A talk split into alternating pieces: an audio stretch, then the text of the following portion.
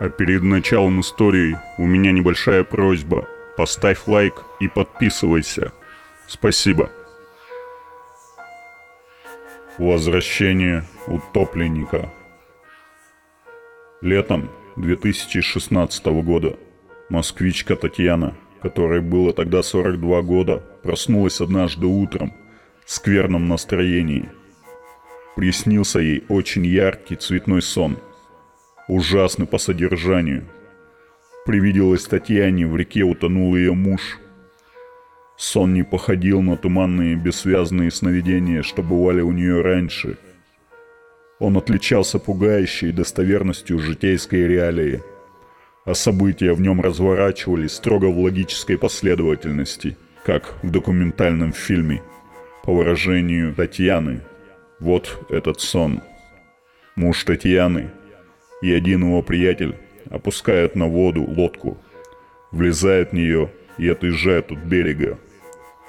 Они снаряжают удочки и начинают ловить рыбу. Приятель, вытаскивая рыболовную снасть из воды, слишком сильно перевешивается через борт. Лодка тут же переворачивается, и муж Татьяны, не умеющий плавать, вскоре тонет. Обдумывая тревожное сновидение, Татьяна вдруг вспомнила, то ли вчера, то ли позавчера ее супруг мельком упоминал в разговоре с ней о том, что в ближайший выходной день собирается отправиться на рыбалку.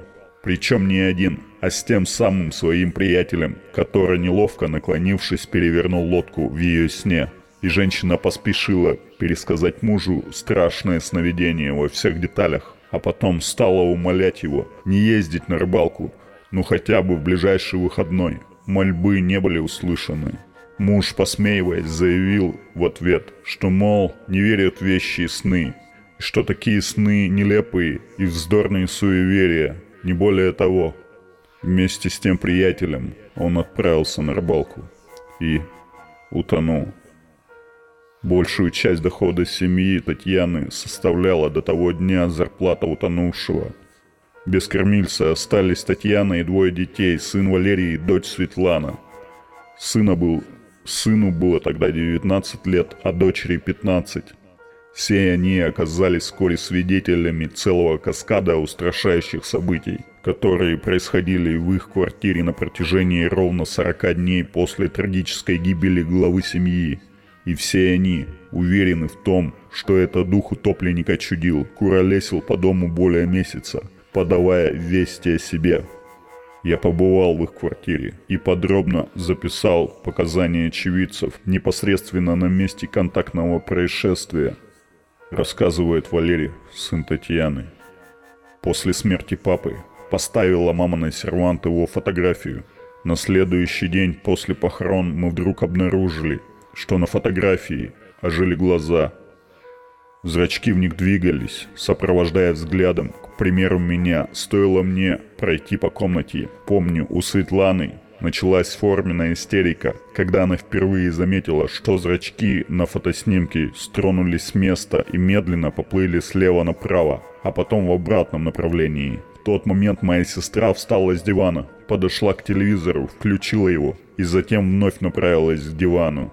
Мы терпели этот ужас в течение то ли двух, то ли трех дней. Мама не хотела убирать фотографию, это был лучший портретный снимок отца, имевшийся в доме. Но в конце концов и она не выдержала живого взгляда с того света, сняла фотографию с серванта и сунула ее поглубже в платяной шкаф под старые отцовские вещи. Светлана. А на другой день, утром мы видели, что минувшей, по всей видимости, ночью, кто-то повредил гипсовую статуэтку женскую фигурку, стоявшую на все том же серванте, у статуэтки отвалилась рука, и в то же самое утро началась натуральная жуть в нашей квартире. Татьяна сообщает так. По утрам и по вечерам на кухне сама собой распахивалась и тут же закрывалась дверца настенного шкафчика. Я засекла время. Дверца хлопала через каждые 10 минут. Но самое главное, начал сильно давить на психику эффект чужого присутствия в доме. Все мы трое ясно ощущали, что рядом с нами кто-то есть. А вы видели его? Этого таинственного кого-то? Спросил я у Светланы. «Да», — без малейшего промедления отозвалась она. Отвечая на вопрос, девушка нервно сцепила пальцы рук и передернула плечами. На ее лице появилась на мгновение гримаса отвращения и ужаса. Ночью, просыпаясь как от толчка, открывая глаза, смотрю, по комнате медленно-медленно движется человеческая фигура. Черная, дымчатая. Она хорошо видна в лунном свете, падающем из окна. Я как зару. Из соседней комнаты вбегает брат, разбуженный криком. «В чем дело? Чего голосишь?» А потом, впрочем, о дальнейшем пусть расскажет он сам. А потом сказал Валерий, я тоже увидел привидение. Плывет, представьте себе, по комнате высокий черный силуэт. Словно бы заметив меня, он меняет направление движения и начинает плыть неторопливо ко мне. Вы испугались? Нет, я просто изумился. Мне захотелось получше рассмотреть его, и я протянул руку к настенному выключателю. Под потолком вспыхнула люстра, и в ту же секунду призрак исчез. Он исчез навсегда? Или заявлялся к вам следующей ночи снова? Валерий молча усмехнулся. Усмешка у него вышла кривоватой, а Светлана шумно вздохнула, и я заметил, что у нее задрожали губы. Призрак приходил снова, молвила с трудом, справившись с волнением она. А потом снова и снова. И часто случалось такое.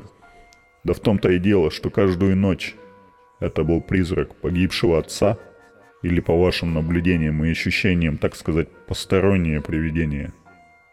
Трудно ответить определенно. С одной стороны, мы уверены, это приходил он, покойный, Однако с другой, призрак внешне не был на него отчетливо похож.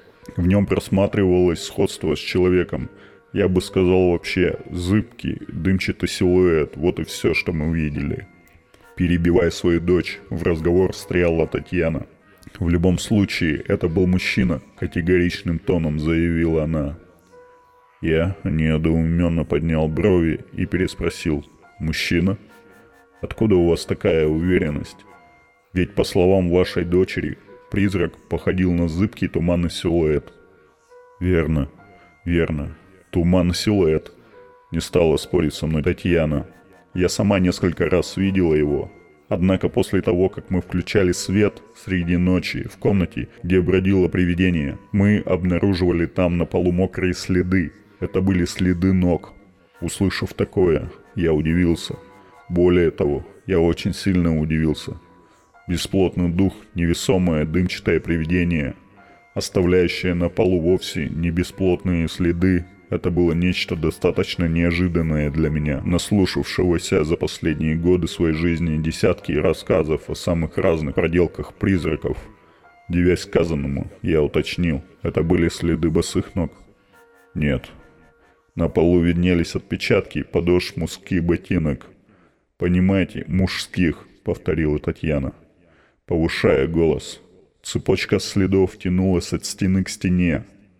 Ну, словно бы тот, кто оставил их, из одной стены вышел, прогулялся по комнате, а потом в другую стену ушел.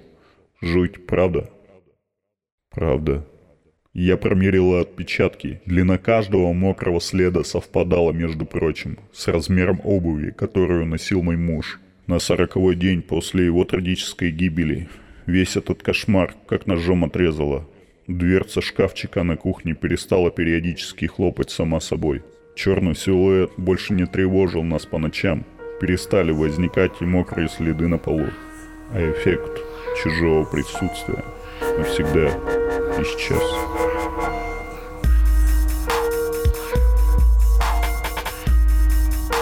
Ставь лайк и подписывайся. До скорой встречи!